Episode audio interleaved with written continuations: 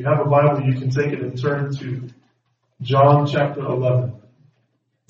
John 11 is where we will spend some time together this morning, this afternoon, I should say. I think Easter speaks a word into our hearts that nothing else really can, which is probably why we make such a big deal out of this celebration.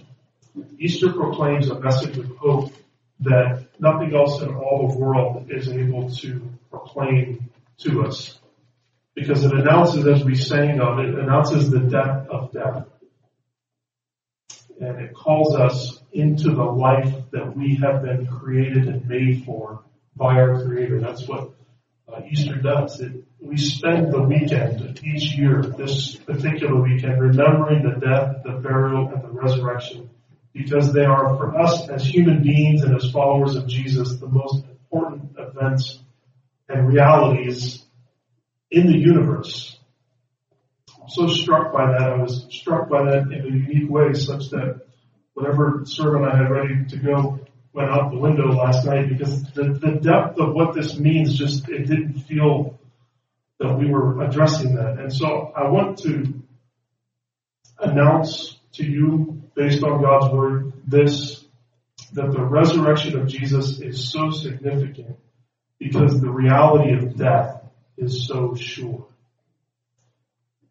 The reason that the resurrection of Jesus is so significant to us is because the reality of death in this world is so sure, it's so painful, it's so unavoidable. And I think that the light of Easter shines brightest into our hearts when we see the, the darkness, when we're forced to, to reckon with the, the fact that someday something will kill all of us. It could be some sudden tragedy that rips our breath from us. It could be a disease that slowly debilitates us. Or we could just go to sleep one night and never wake up we know that it's appointed, it is determined for every one of us to die. Do you feel the weight of that? Maybe that feels like a downer here on Easter, but do you feel the weight of, of death for you and for others? That everyone around us, all the people that surround our lives are making plans and pursuing dreams, and some consciously and some unconsciously are not reckoning with death and with final judgment that is to come. They're the people that, that are beside us as we drive to work. They're the people that are with us when we're walking through the grocery store. We don't really notice their faces, but they are in the same boat that we are all in. They're the people that you go to work with every day. Mortal people who will die. They are our neighbors. We wave to them when we leave the house in the morning and we wave to them when we pull into our driveway at night. They are each one of us, this church family that we love and that we invest our lives in. They are the people that sit around the table with us each evening, the people that we share our stories, that we share our lives with. They're, they are the, the friend that we have that we can tell anything to. They are the spouse that we sleep beside. It's the face that you look at in the mirror. Each of us will. Our physical bodies will eventually fail, and a few days after that, they will be either put into the ground or burned to fit into some small urn. And it's that deep, true reality, a reality that we don't like to think about, but it's that reality that is at the heart of what makes this day and the reality of the resurrection a day of rejoicing. The resurrection of Jesus is so significant and so joyful because the reality of death and the sorrow that it brings is so sure. Not long before Jesus' own death and resurrection, he met a family. A family that he knew well. Friends of his who had faced an unexpected death and would then see an unexpected miracle. It's in John 11. It's familiar to us. It's one of the most beautiful stories, I think, in the Gospels. It's the story of the raising of Lazarus. And I think that the beauty of this story rests in just how real and how raw it is. So we find it here in, in John 11. And at the beginning of John 11, Jesus has received word that Lazarus, his friend, is sick. But we notice that as we read through it, that Jesus then purposely delays going to see his friend Lazarus, much to the disciples' confusion. They're not sure what's going on in this situation. And so we pick up the story in John 11, verse 17, as Jesus is heading towards Bethany, where Lazarus and his sisters were. It says in John 11, 17, Now, when Jesus came, he found that Lazarus had already been in the tomb four days. Bethany was near Jerusalem, about two miles off, and many of the Jews had come to Martha and Mary to console them concerning their brother. So when Martha heard that Jesus was coming, she went and met him, but Mary remained seated in the house. Martha said to Jesus, Lord, if you had been here, my brother would not have died. But even now I know that whatever you ask from God, God will give you. Jesus said to her, Your brother will rise again. Martha said to him, I know that he will rise again at the resurrection on the last day. Jesus said to her, I am the resurrection and the life. Whoever believes in me, though he die, yet shall he live. And everyone who lives and believes in me shall never die. Do you believe this? She said to him, Yes, Lord, I believe that you are the Christ, the Son of God, who is coming into the world. When she had said this, she went and called her sister Mary, saying in private, The teacher is here and is calling for you. And when she heard it, she rose quickly and went to him. Now Jesus had not yet come into the village, but was still in the place where Martha had met him. When the Jews who were with her in the house, consoling her, saw Mary rise quickly and go out, they followed her, supposing that she was going to the tomb to weep there. Now when Mary came to where Jesus was and saw him, she fell at his feet, saying to him, Lord, if you had been here, my brother would not have died. When Jesus saw her weeping and the Jews who had come with her also weeping, he was deeply moved in his spirit and greatly troubled. And he said, Where have you laid him? They said, Lord, come and see. Jesus wept. So the Jews said, See how he loved him. But some of them said, Could not he who opened the eyes of the blind man also have kept this man from dying? Then Jesus, deeply moved again, came to the tomb. It was a cave and a stone lay against it. Jesus said, Take away the stone. Martha, the sister of the dead man, said to him, Lord, by this time there will be an odor, for he has been dead four days. Jesus said to her, Did I not tell you that if you believed, you would see the glory of God? So they took away the stone. And Jesus lifted up his eyes and said, Father, I thank you that you have heard me.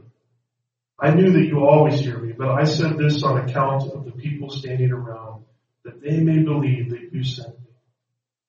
When he had said these things, he cried out with a loud voice, Lazarus, come out. The man who had died came out, and his hands and his feet were bound with linen strips, and his face was wrapped with a cloth. Jesus said to him, Unbind him and let him go. As we consider this scene, this, this story, true story that's, that's painted for us, we, we catch a glimpse, I think, of the emotions that are a part of every death and those that are a part of that death. The most obvious emotion first is sorrow. Sorrow. We see that in verse 19 that many had gathered and they were there to console Martha and Mary because their brother had died. And they obviously were upset about this. They were filled with sorrow. And His death seems to have been some sort of a shock. And, and we would assume that Lazarus was a younger man, that he was not supposed to die, not as young as he, as he did. This wasn't supposed to happen. We see their sorrow also in verse 33 where we see that Mary is weeping. And then Jesus himself weeps at the death of his friend. Such sorrow, so many tears. And, and tears are a part of, of every death, including this one. We're not surprised by it. We're not surprised to see it here, and we're not surprised to see it when we face the death of those that we love. Sorrow is part of death. And sorrow is a part of our world. Much of the pain that is caused by death brings sorrow into our world. And death seems so all pervasive. If we pause and think about it, it seems to reach into every part of our lives, not just the times when we have to go to a funeral, but rather it meets us almost everywhere in our lives. Death fills our world. There's this beautiful tree in our front yard.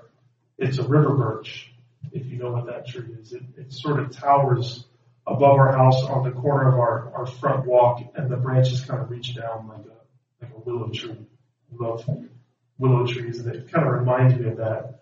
And a river birch has this wonderful bark. It's it's like a um, like someone with a giant plane came and, and shaved the, the the bark a little bit. It sort of curls and is, is coming off. It's this beautiful tree, very alive at this point. So much water actually came that this this river birch was soaking up water, and it had so much water, but it had nowhere for it to go. And the, the, the trunk and all the branches were just dripping water because of all this rain that we've had recently. But the reality for us is that in the near future, we are going to have to cut this tree down. It is already showing signs of death.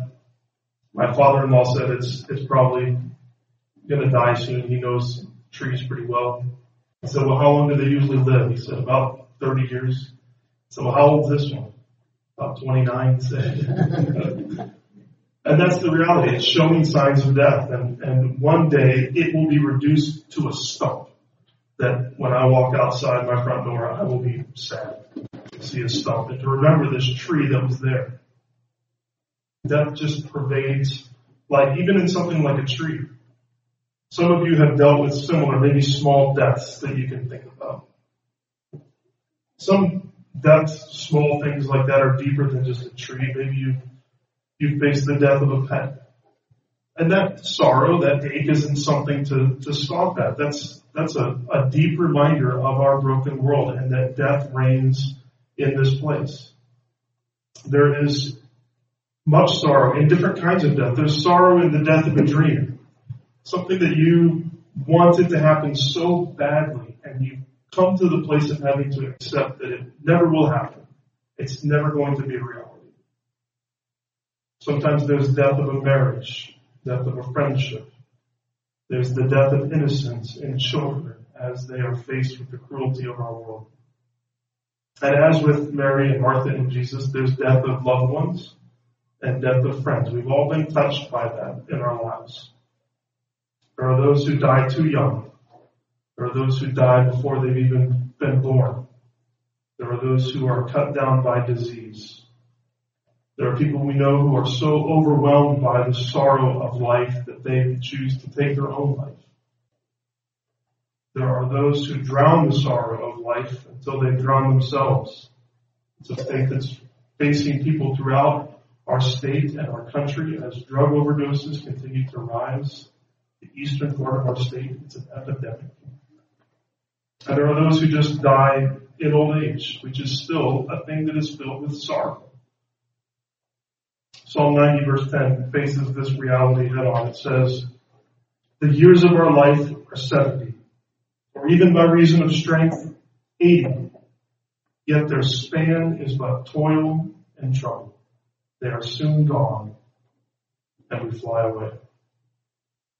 Toil, trouble, sorrow, these are the things that come with death. And death is, is all too real. It brings sorrow into our world and it brings a sorrow that we are all very, very, very familiar with. It's here in this scene. We can see it in Martha and Mary and Jesus, and we can see it in our own lives. Not only do we see sorrow associated with death, but I think we also see confusion. Confusion. Verse 21, Martha says to Jesus, Lord, if you had been here, my brother would not have died. You wonder if Martha and Mary had had that conversation because Mary says the same thing in verse 32. She says, Lord, if you had been here, my brother would not have died. You wonder if they had said to one another, if Jesus had been here, Lazarus would still be alive. Even the crowd gets in on this in verse 37. They say, could not he who opened the eyes of the blind man also have kept this man from dying? I think these are all variations on the question in the face of death, the question of where were you, Jesus? You were supposed to be here, Jesus. Where, where were you when all of this came on us? There's the acknowledgement of the, the power of Jesus in this, the, the faith that if he had been there, he could have cured Lazarus. And we see earlier in the chapter, he could have been there. But he wasn't. He purposely delayed coming so that Lazarus would die. I think death always brings confusion and questions, no matter who we are. We ask variations on the question, where were you, Jesus? Things like, why, why now? Why would this happen now, God? Why in this way? Why didn't you heal her?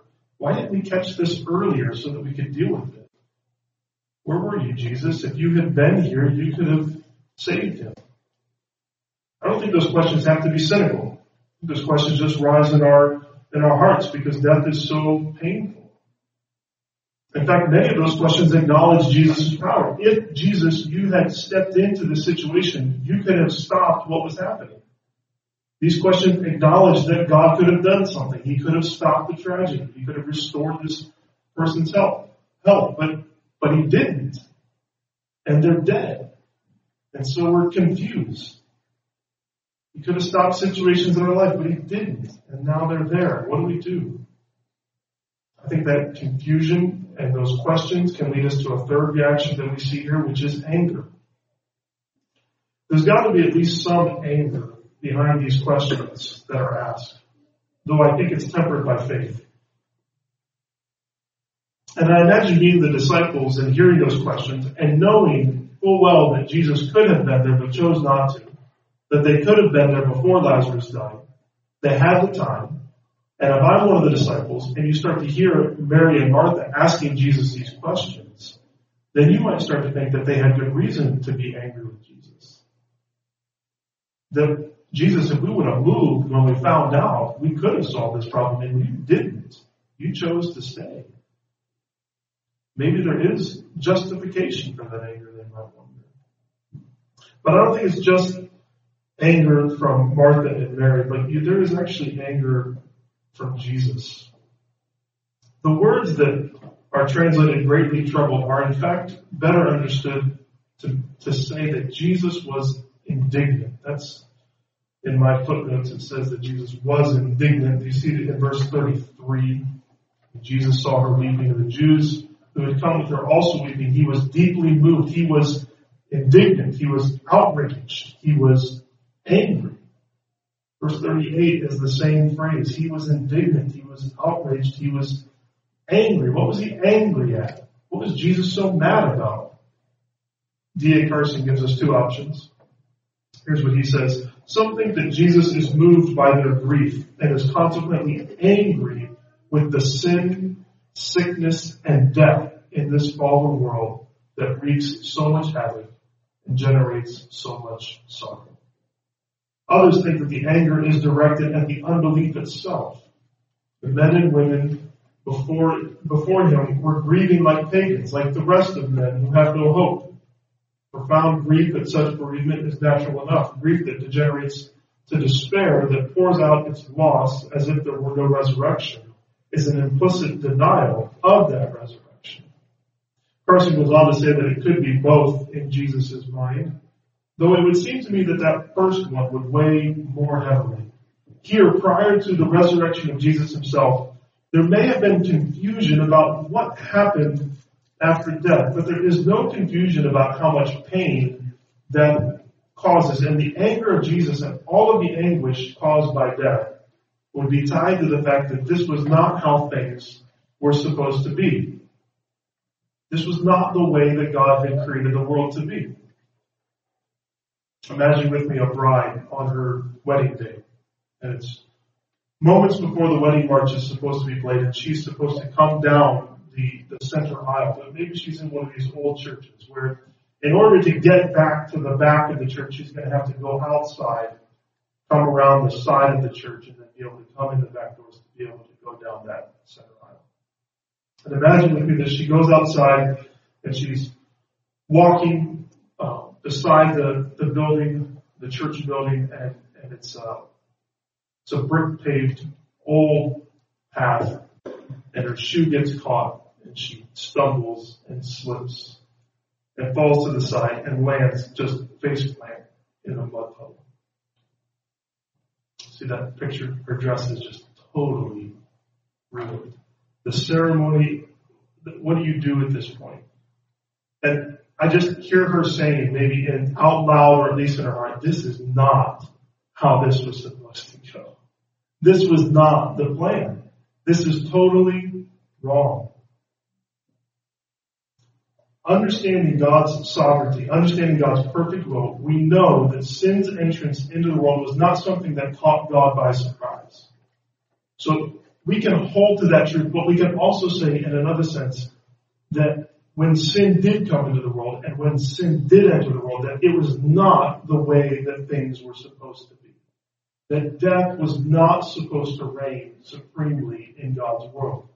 There was not to be so much, there was, there was not supposed to be so much sorrow. There was not supposed to be so much confusion and anger in this world. The, the white dress, as it were, of creation was, was stained and it wasn't supposed to be that way. And Jesus sees all of these things and he despises death. He hates death and everything that it has brought into God's good world because this was not the way that it was supposed to be. And even us, we feel this same way. Not as perfectly as Jesus, but we hate death. The March for Life that happened around our, our country recently, at its core, you can say it was about anything and everything. I think it was about anger at death. It flows in my mind from statements like, I shouldn't have to be afraid to go to school.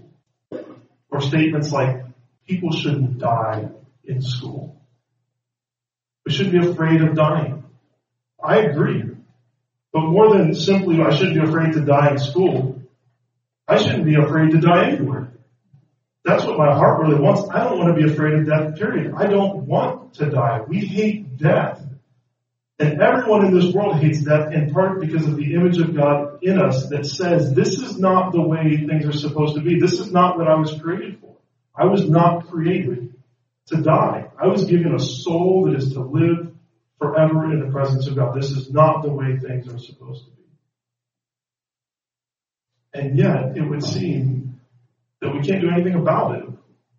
That we just sort of have to walk through life with this stain all over us, right? We're at the back of the church. We don't have a choice. Gotta go in. Gotta do something. Even in the happiest moments of life, death sort of hangs over us. And yet sorrow and confusion and anger, these are all part of the response to death, but I don't think that's all that's here in John 11. We also find hope. There is hope in the midst of this scene. Martha is the one who speaks of this hope to Jesus. I'm thankful Martha gets to say these words. I feel like she gets a bad rap so often. But look at Martha's faith. Even in the midst of her confusion, she holds to the hope of resurrection of the last day, a time when the dead will rise again. She believes that. And Jesus says to her boldly in that moment, I am that resurrection and I am the life. Whoever believes in me, though he die, yet shall he live. I think that no matter what the context is, or the individuals involved, or what belief system they have or don't have, there is almost always, in the face of death, some sort of hope. Even if that hope has no firm grounding whatsoever. It, it could be just some hope that this is not all that there is, and that there, or, or that, that, that it's a hope actually that this is all that there is, that there's nothing to follow, there's no judgment. Yesterday was the funeral of the famous scientist and the self-professed atheist Stephen Hawking. And he said at one point in his life, he said this, no one created the universe and no one directs our fate. This leads me to a profound realization that there probably is no heaven and no afterlife either. We have this one life to appreciate the grand design of the universe. And for that, I am extremely grateful. Stephen Hawking and probably his family found hope in the fact that they thought there's nothing to follow. They had a hope that was rooted probably in his legacy and the thought that while nothing material or immaterial about him would endure, his, his contribution to the world would continue. People find hope in that. Because in the face of death, you gotta find some hope, right? Others find hope in a vague sense of God's goodness. God is good. You know, everyone sort of goes to be with God. Or a, a vague sense of their own goodness. Yeah, I've been decent enough person. I think everything will be okay in the. But wherever it's found, people have to find hope in the face of death. They, they will grasp for it because our hearts and our souls, in the face of something so tragic, have to find hope. I've seen this in so many times where I'm called in to preside over a funeral where I don't know what the person believed. But everyone still has hope because they can't despair in that moment. They've got to hold on to something. This is true throughout our society, and the church actually is a place where people still seem to turn. Completely irreligious people at the most significant moments in their life want the church involved. When people get married, they want to get married in a church because they want some sort of gravitas to it. And when, especially when someone passes away, they want a priest, they want a pastor, they want someone to come and be a part of this who has some sort of belief you know, even Stephen Hawking's funeral, they read Ecclesiastes 3 There's a time for everything. Isn't that interesting? Because we're all looking for hope. Even in the, in the face of death, especially, we're trying to find hope. And so, brothers and sisters, this is why we celebrate the resurrection. The resurrection of Jesus is so significant because the reality of death is so sure. And the resurrection of Jesus is so significant because it alone offers us the most sure and certain hope in the face of a reality of death that we all face. But let's be totally honest about it, okay? The resurrection does not eliminate sorrow. At least not yet. There is still much weeping in this world, even within the church. But we have a sure and a certain hope that while weeping, weeping will last for a night, joy comes in the morning. That there will be a day when every tear will be wiped from our eyes. That we can grieve, but we can grieve as people who have hope. The resurrection doesn't eliminate sorrow, at least not yet. The resurrection doesn't eliminate confusion, at least not yet. We still wonder why things happen the way they do. Why doesn't God intervene like we want Him to? Why does he seem so late in his arrival? Why does he not take care of all of the nastiness and the evil in this world? We say over and over again, if you had been there, Jesus, if you had been here, Jesus, you could have done something. Couldn't Jesus have done something in this? Couldn't God have stopped this? But for all that we don't know, we do know that he delays for some reason we can't know the specifics, but I know one. It's that so he might be glorified. He tells us that in verse 4. When Jesus heard about Lazarus' death, he said to the disciples, the illness does not lead to death. It is for the glory of God, so that the Son of God may be glorified through it. And he says to Martha, when she tells him, no, don't open it, it's going to stink. He says, did I not tell you in verse 40 that if you believe, you would see the glory of God. In our sorrow and in our confusion, God can say that our light and momentary affliction is preparing us for an eternal weight of glory beyond all comparison. We can trust that God is working all things for His glory. And if we've been transformed to see that that's what we are created for, then we're good with that. I don't like it necessarily, but I can accept that this is for God's greater glory, even though I don't understand it. The resurrection doesn't eliminate confusion, but it does give us some answers. The resurrection doesn't eliminate anger, at least not yet, because our hearts still struggle to see God's purposes or to agree with what He's doing. And we can even rightfully hate all of the destruction that death has brought into this world. We can cry out with the people in Revelation that say, How long, O Lord? How long until justice comes? How long until death is gone forever? So the resurrection, if we're honest, does not eliminate sorrow, confusion, or anger at the death that fills our world, because the resurrection of Jesus has not eliminated death. At least not yet. At least not completely. The resurrection of Jesus has conquered death, but it has not eliminated it in this present world right now.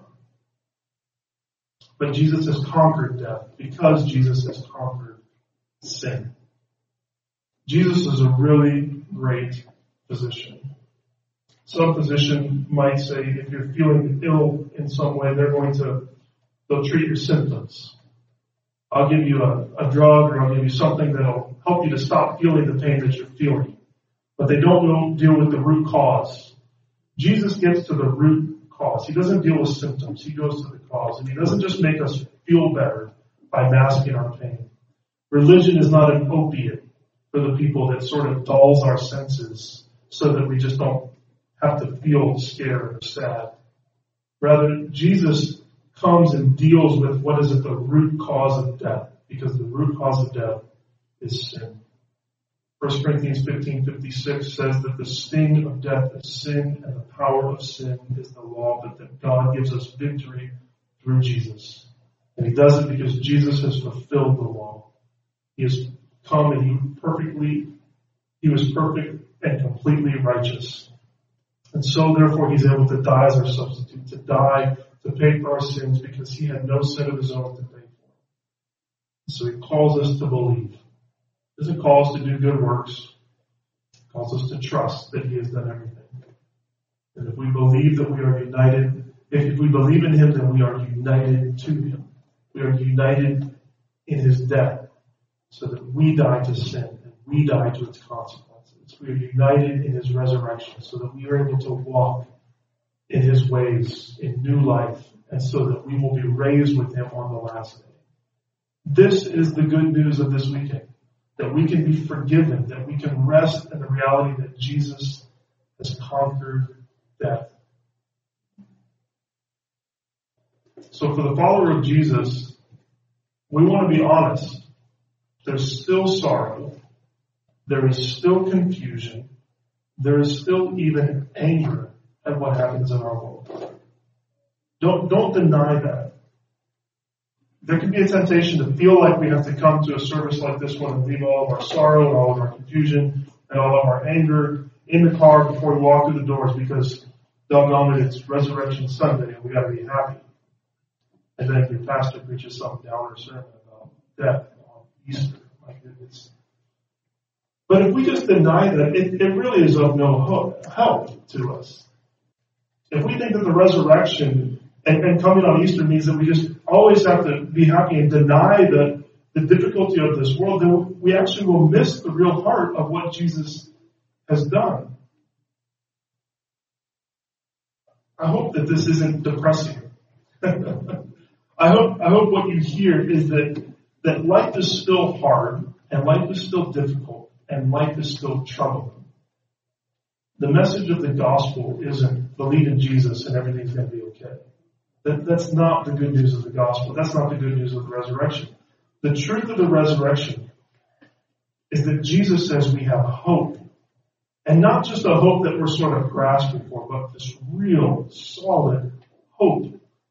A hope that is rooted in the Son of God tasting death for us and then rising again A hope that's rooted in a real person. Jesus Christ, God and man, who actually, literally died, who was put in a real tomb and was dead for three days. And then literally came back to life. That's hope. And it's, it's, it's not ethereal and it's not something that we can't get our minds and our hearts around. It is real and true and it actually happened. My original plan of what to preach on was to, to think about the witnesses that we've been reading about in the New Testament. I invite you into an experiment of the five senses. What did the disciples see? What did they hear? What did they touch? You can even think about what did they smell and taste? What, what were all of the, that was involved in that moment that helped them to see that this was real, that it actually happened, that they were witnesses that, that saw and heard and touched and knew that this was a deep, true reality. We have a certain hope because Jesus has gone before us. Jesus is the first fruits from the dead. And his resurrection is greater than the one we read about here in Lazarus. The resurrection of Lazarus is strange, isn't it? Can you imagine being there? This guy comes out tied up and he's got this cloth over his face and looks almost like some sort of a mummy. Is that what the resurrection of Jesus is like? Not at all. Jesus emerges not bound by grave clothes because he was not bound by an earthly body anymore. Jesus is the first fruits from the dead, meaning that when he came out, he came out free from an earthly body, but now has this glorified body, and that he is the first fruits of that. He is the first one to have this resurrected body. And he proclaims that that is what we have. He proclaims that he is the resurrection and the life. And this morning, I think he, he looks into our eyes, as it were, and he says, in your sorrow and in your confusion and in your frustration, do you still believe this? Do you believe that I'm working all things for good and for my glory? Do you believe that I can raise you on the last day? Do you believe that there is a true, sure, solid hope in the face of death? The resurrection of Jesus is so significant. And it's so significant because death is so sure. It is so true. It is so real. And it will happen to each and every one of us. And so while death continues to happen, we will still be filled with sorrow. We will still be confused. We will still get angry sometimes. And we'll feel emotions even beyond that. But the promise of Jesus' resurrection is also the promise of his return. He was exalted. And the angels that said he has risen also were the ones that said he's coming again. And so one day he will return. And one day death and hell, Revelation tells us, will be thrown into the lake of fire. Death has been conquered because Jesus conquered sin. But death still exists in this world until that day. Until the day that Jesus takes death and hell and throws them into the lake of fire. And then we're told, in the new heavens and the new earth, there will be no more sorrow. No more confusion. No more anger. Because there will be no more death. Ever. That is our hope. And it's a sure and solid hope because Jesus has risen from the dead.